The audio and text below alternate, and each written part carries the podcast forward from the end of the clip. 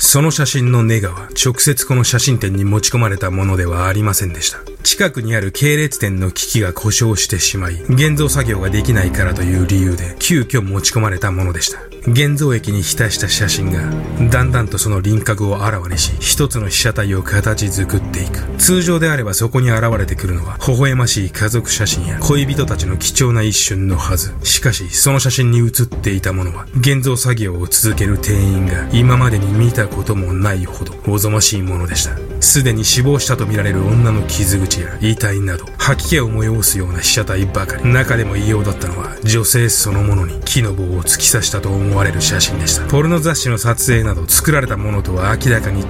異様な被写体たち。そう、この写真こそ、香港初の連続殺人鬼と呼ばれたランコーワンが撮影した彼の獲物たちだったのです。ランコーワン。タクシードライバーという立場を利用し、女性客4人をバラバラに切り刻んだ男。その一部始終は、ビデオや写真に残され、大切に保管されていました。今日はレイニーナイトブッチャーこと、ランコーワンにグロファイリングだ。眠れなくなっても知らないぜ。グロファイリングはご覧のグロファイラーのほか多くのグロファイラーたちによって支えられています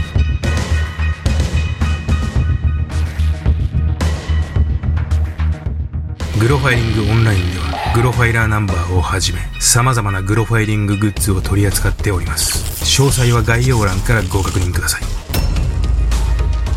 さて今日は香港の殺人鬼ランコーワンです。中国語読みではリングオユンですが当時の香港はイギリス領でしたので読みの近いランコーワンで統一したいと思います。彼の日本での知名度はほとんどありませんがランコーワンはトップクラスに狂っています。これまでグロファリングで紹介してきたあまたのシリアルキラーたちに引けを取らないほどに。逮捕のきっかけは全くの偶然でした。その点が乱高湾の運のなさでした。逆に考えればこの時乱高湾がもし違う行動をとっていたのなら被害はさらに拡大していたはずでしょう。それでは行ってみましょう。1982年8月写真機材メーカーとしても名高いコダック社門国支店から地元警察へ一本の電話がかかってきます。現像を依頼されたフィルムに異様なものが映っている。警察は詳細を聞き現場へ急行します。この一本の電話がランコワンの運命を分けることになりました。そのフィルムは直接門国支店へ持ち込まれたものではなくたまたま機器が故障していた別の視点で現像の依頼を受けたものでした。おぞましいほどにいたぶられた遺体の写真からは人為的に作られた写真とは明らかに違う雰囲気が漂っていました。警察はすぐさまその写真とネガを科学捜査部門へ持ち込み鑑定しその結果写っている死体は紛れもなく本物であるということとその他に。一つの重要な手がかりを発見します。写真の端に写っている大きな水滴、慎重に拡大し解像度を上げていく。そこには被害者女性と思われる少女の顔が映り込んでいたのです。リャン・フォイシン。およそ1ヶ月前、シェラトンホテルで行われた謝恩会に出席し、そのまま足取りが不明になっている17歳の少女。水滴に反射したその顔は彼女によく似ていたのです。警察がカメラ屋から通報を受けた8月10日から7日経過した。8月17日、フィルムを受け取りに来た乱行案は、張り込んでいた警察から事情聴取を受けます。この時乱行案は当初、自分のことを大学の研究室に出入りする清掃スタッフだと説明し、預けたフィルムは医学部の霊安室や解剖室で撮影された写真だと主張しました。しかしそれだけで警察の乱行案に対する疑いが晴れることはなく、警察はすぐに乱行案の家の家宅捜索を行います。結果は大当たりでした。膨大なポルノ雑誌、分厚い解剖学の本、医療用解剖器具、未現像のフィルム、ビデオテープなど、ベッドの下や棚の影など、ありとあらゆる場所から事件に関係があると思われる複数の証拠品が発見されたのです。さらに捜査官を唖然とさせたのは、クローゼットで発見された複数のガラス瓶の存在でした。アルコールやホルムアルデヒドに付けられていたのは、なんと人間の臓器や耳などの人体のパーツだったのです。そしてこれらのコレクションは、乱行案の犯行を裏付けるだけでなく、捜査官へさらなる戦慄の事実を突きつけたのです。犠牲者は一人ではない。そう。つまり乱行案は連続殺人を行っていたのです。乱行案の自宅はマンションの一部屋でした。間取りは 3LDK と比較的広い間取りでしたが、そこには乱行案本人と成人した彼の兄弟と、蘭光湾の両親が住んでいました。蘭光湾と兄弟は、同じ部屋の二段ベッドを未だに使うほど、窮屈な状態で生活をしていました。そしてこの自宅の狭さは、蘭光湾が逮捕された原因にも繋がってくるのです。蘭光湾は写真が趣味でしたが、自宅があまりにも狭かったため、自分で写真を現像することができず、地元のカメラ屋に勤める友人を通じて、写真を現像していたのです。友人を通しての現像のため、これまでは多少過激な写真でも、蘭光湾の言う作り物という嘘はまかり通っていました。しかし今回はたまたま友人の店の機器が故障していた。そこで友人は系列店に写真の現像を委託することにした。これが事件発覚の経緯になります。警察が把握している限り、蘭光湾が確実に殺害したのは4名と考えられていますが、最終的に起訴できなかった事件も含めると、その犠牲者は15名を下らないと言われています。一体なぜ犠牲者がこれほどまでに増えてしまったのか。そして家族は同じ部屋に住んでいながら、なぜ蘭光湾の犯行に気づけなかったのか。それには蘭光湾の職業が関係していました。1980年から蘭光湾は夜間勤務のタクシー運転手として働いていたのです。父や兄弟は彼の犯行に気づいていませんでしたが、それには蘭光湾の昼夜逆転した生活スタイルが大きく影響していました。家族が仕事に出た後、蘭光湾は誰もいなくなった自宅を好きなように使うことができ、誰もいなくなった部屋で、彼は前日ソファーの下に隠した遺体を引っ張り出し、ひたすらにシャッターを切り続けました。また、自動車という乗り物は彼にとって非常に都合の良い商売道具でもありました。仕事をする傍ら、被害者自ら密室へ乗り込んでくる。よくできた需要と供給。1982年2月3日、警察がカメラ屋から通報を受けた8月10日から遡ることおよそ半年前、香港チムサーチョイ地区。その日、ナイトクラブのダンサーである21歳のチェン・フォンランは、午前4時に仕事を終えて帰宅する途中、泥酔状態のまま一人でタクシーに乗り込みました。チェンに行き先を尋ねるタクシー運転手の男。泥酔状態のチェンは、もごもごと言うだけではっきりと話すことができない。リアシートを一別した運転手は何も言わずに、そのままタクシーを走らせました。後に乱行案はこの件につきこう話しています。夜が明ける前に女を拾った。女はひどく酔っ払っていて、自宅の住所さえまともに言えなかった。そのうち声をかけても返事がなくなった。俺は彼女が眠ってしまったんだと思った。その後車内で彼女を考察した乱行案は遺体と共にタクシーの中で朝が来るのを待ち家族全員が家を出る時間帯を見計らい自宅へ戻り遺体を運び入れホームセンターで小型チェーンソーを購入しています。もちろんこの時のチェーンソーの購入代金の支払いはチェンの財布から抜き取った金で行っています。そして再度自宅へ戻った彼がまず準備したのはビデオカメラでした。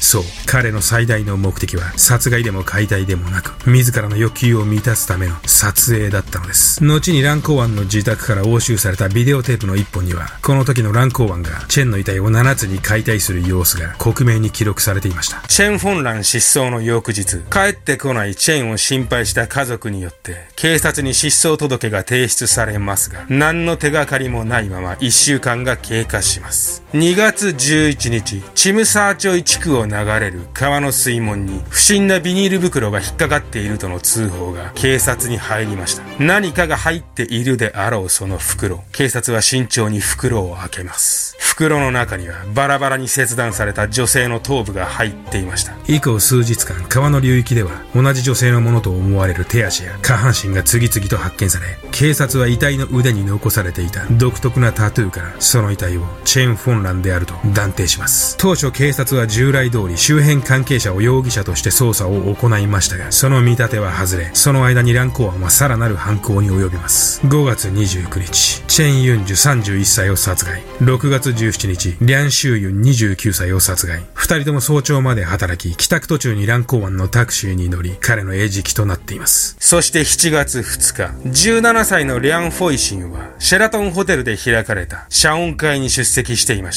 帰宅が夜になってしまった彼女は友人たちと別れを告げると一人乱行案が運転するタクシーへ乗り込みました。目的地と違う場所に向かっているのではないか。リャンがそう感じた頃には、すでにタクシーは人気のない場所で停車する寸前でした。この時ランコーアンは、怯えるリャンと実に7時間にもわたり、彼女の家族や死生観、宗教観などを話し合ったと言っています。おそらくリャンは、ランコーアンの質問に答え続ければ、もしかしたらいつか自分は解放されるのかもしれないと考えていたと思われます。乱行案は後の取り調べで、被害者の中で強姦をしたのは彼女だけだと供述しています。乱行案の被害者である4名は全員死後バラバラに切断され、その様子をビデオやカメラで撮影されています。乱行案は最初の一人はチェーンソーを使用していますが、それ以降は解剖用の医療メスを使うようになっています。より自分の望む映像を撮影するためには、チェーンソーよりももっと専門的な器具が必要だと彼は学んだのです。証拠のビデオ映像を検証した法医学者は、乱行湾の解体手口についてこう話しています。最初の被害者を解体する映像では、不慣れな手つきで何度も手順を間違えていました。彼は解剖の知識がないズブの素人でした。しかし2度目、3度目と犯行が進むにつれ、彼の手際が急速に良くなっているのが分かりました。また3人目のリャン・シューユン殺害からは、普段使っていた2段ベッドの支柱にビデオカメラを固定して撮影するなど、彼が画角やアングルにこだわっている様子が伝わってきます。このことから彼が警察へ語っていた不道徳な女を罰するためというそれらしい犯行動機は後付けされたものであるということがわかります。実際最初の犠牲者以外はレジ係や清掃員として働く女性たちでした。彼は単純に自分の歪ん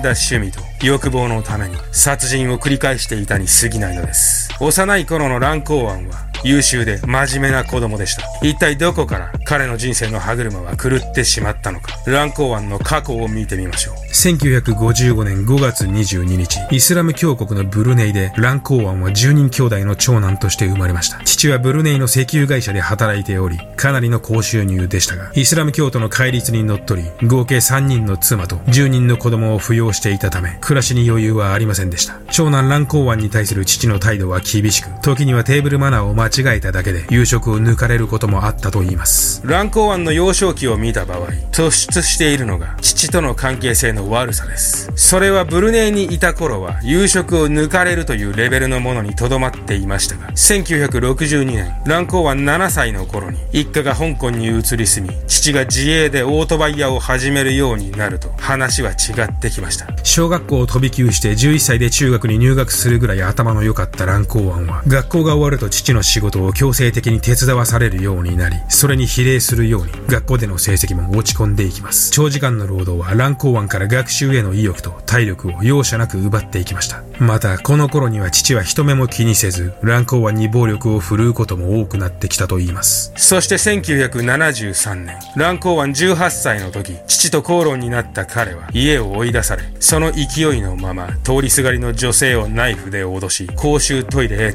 込み、体を触ったとして逮捕されています。しかし逮捕後、乱行湾には精神疾患があると診断され、裁判を免れる代わりに精神科病院へ入院していますが、そこはたった4ヶ月で退院しています。その後乱行湾は1980年にタクシー免許を取得し、夜間専門のタクシー運転手として生計を立てるようになります。昼夜逆転の生活は次第に家族との会話を減らし、だんだんと乱行湾を壊していきました。乱行湾の言動や態度が徐々におかしくなり、就職して1年が経つ頃には、彼は着替えやシャワーを拒否したり、いつも落ち込んだような表情をし、日常を過ごすようになります。そして自分の内側を覗き込むかのように乱行案は、この頃からある趣味に没頭するようになります。写真やビデオの撮影です。乱行案は同じ趣味を持つ人々と交流を深め、趣味の仲間たちと連れ立って、撮影会へ行くこともあったと言います。タクシードライバーとしての給料は決して高くはありませんでしたが、乱行案は当時としては非常に高価な撮影機材、ビデオカメラ、録音機などを買い揃えています。乱行案はカメラのフィルターを通して、自らの狂気の世界を覗き込んでいたのでしょうか。乱行案が写真展に勤める友人に渡すネガに、異様な被写体が混じり始めたのは、おそらくこの頃からだと考えられます。そして1982年の2月8日、乱行案は仕事を終えた泥酔状態のチェン・フォンランをタクシーに乗せるのです。裁判では乱行案は、若い頃強制わいせつで起訴された時のように精神障害による心神喪失を訴えましたが、その主張が聞き入れられることはありませんでした。最終的に無期懲役の判決を受けた蘭光案は、68歳となった現在も、香港ランタオ島の最高警備刑務所に収監されています。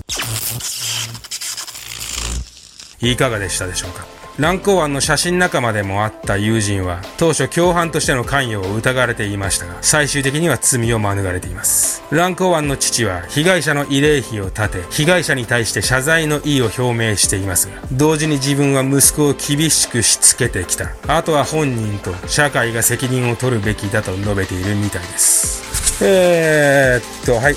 えー、っとね。ちょっと前回の動画出してから激しく体調を崩してしまい、今はね、あのもう完全復活に近いんですけども、あの喉の痛みがね、やばくてね、咳がとにかく止まらなくて、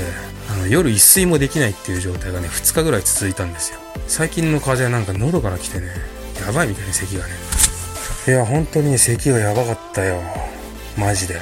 これ普通に撮ってるけどね、あの途中何回か今咳込んだりしてるからね。うん。ということなんで、ちょっと時間空いちゃいましたけど、前回からね。えー、次はすぐ出したいと思います。じゃあ今日はこの辺。